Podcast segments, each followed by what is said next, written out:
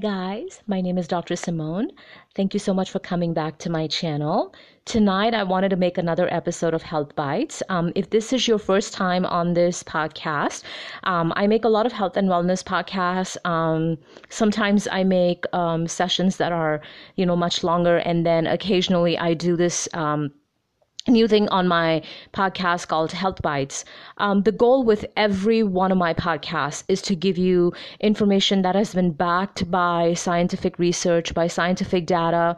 Um, you know, peer reviewed data that has been published in scientific and clinical journals. I do not provide any anecdotal evidences. I stay away from that. Um, a lot of times I will share articles that I have had published in medical and clinical journals and sometimes um, you know oftentimes i bring out um, you know research that has been published by different colleagues of mine um, in the field of health and wellness uh, so with that being said Tonight, I want to talk to you a little bit about the health benefits of capsaicin and preventing cancers or treating cancers.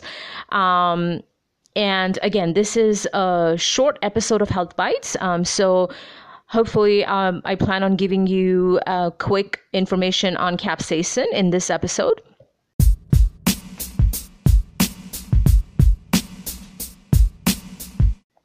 before i begin as always uh, simple disclaimer this is meant to be an educational session. Um, please be sure to check with your health professional or with your doctor before you make any changes to your diet, um, your routine, your lifestyle, your medication. Okay, so let's talk about capsaicin. So, what is capsaicin? Capsaicin is the main ingredient that is found in chili peppers, which is what makes those peppers spicy. Okay, but capsaicin is also essentially one of the strongest clinical factors that can help with preventing a lot of diseases in the body. And again, these things have been tested and have been studied. Um, you know, so and there are long studies. Um, there's a study that ha- that has been going on for about seven years, looking at the benefits of capsaicin. Now remember, capsaicin or chili peppers have been used by a variety of cultures to prevent a variety of health issues. For example, in the Native American culture, um, capsaicin is often used, um, you know, often rubbed on the gums of people who have, you know, some type of toothache or dental issues. You know, um, a lot of Southeast Asian populations, you know, they consume a lot of capsaicin in their diet.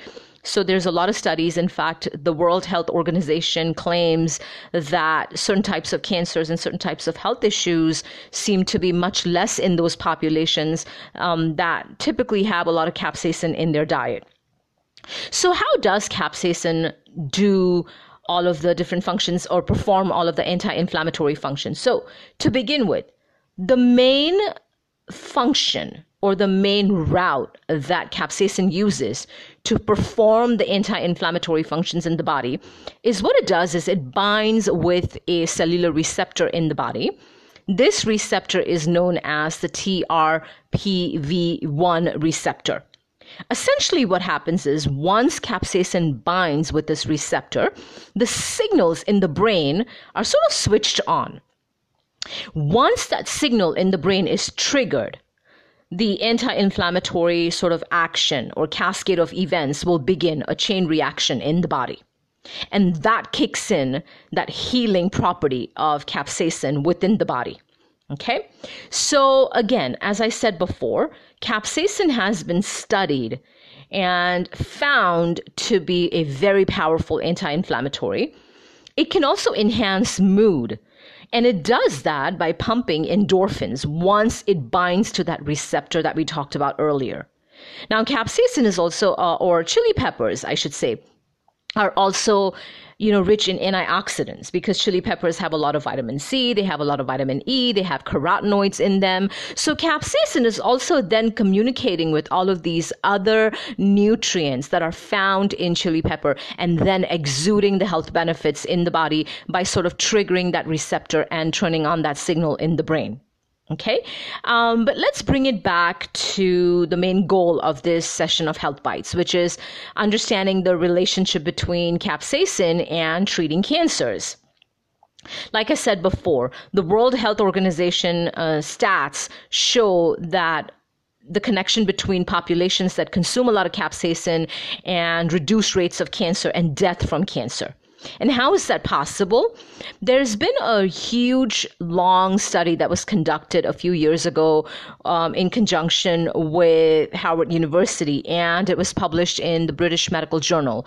And it showed that essentially capsaicin can reduce or help prevent or even treat heart disease, respiratory issues, and cancer. Now, the exact mechanism that used that is used by capsaicin to sort of help treat and prevent cancers is known as apoptosis.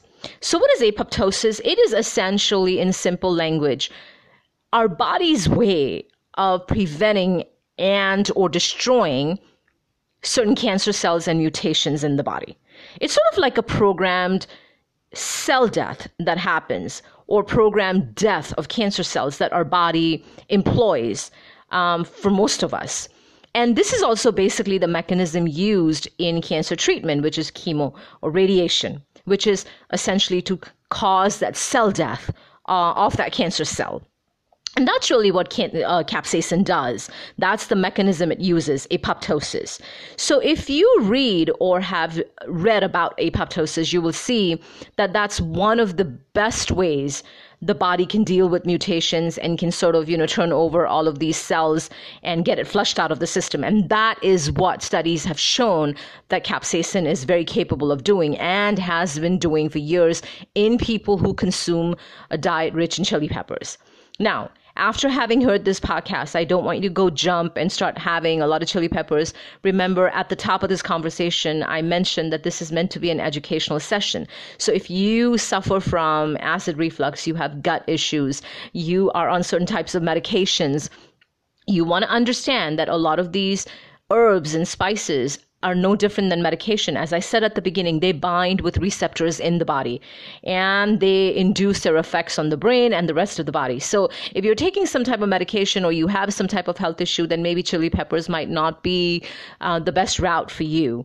Um, but also keeping in mind uh, that um, chili peppers are best consumed or sort of capsaicin is best is most effective and consumed with some uh, certain types of good fats um, capsaicin is a fat soluble substance. And so which means that it can only be absorbed in the bloodstream and be able to bind to the receptor when it is combined with some type of olive oil or coconut oil or even sprinkling it on some t- on some avocado and putting it on a toast. So wanting to make sure that you understand that.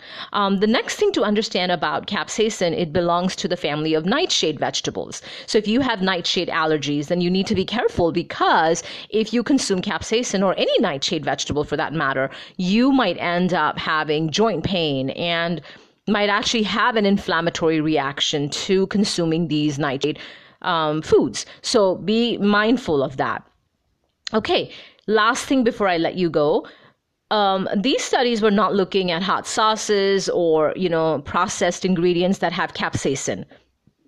Remember, these studies are looking at the active ingredient capsaicin as found in chili peppers. So all of this information that I shared uh, may or may not be possible if you are getting your capsaicin from hot sauces or from processed salsa or things like that.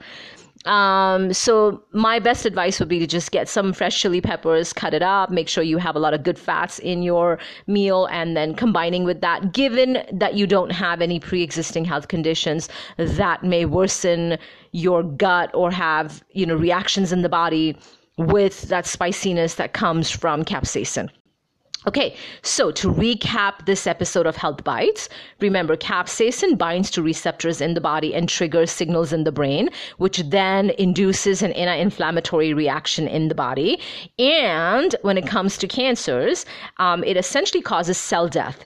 So it kills the cancer cells um, and does not allow them to thrive in the body.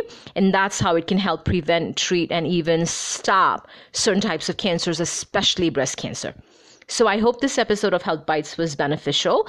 Um, I hope you will come back. And if you have anything you want me to talk about, uh, please connect with me on my different social media platforms. Um, thank you so much. I appreciate each and every one of you. And I hope to talk with you soon. Have a nice night and have a great weekend.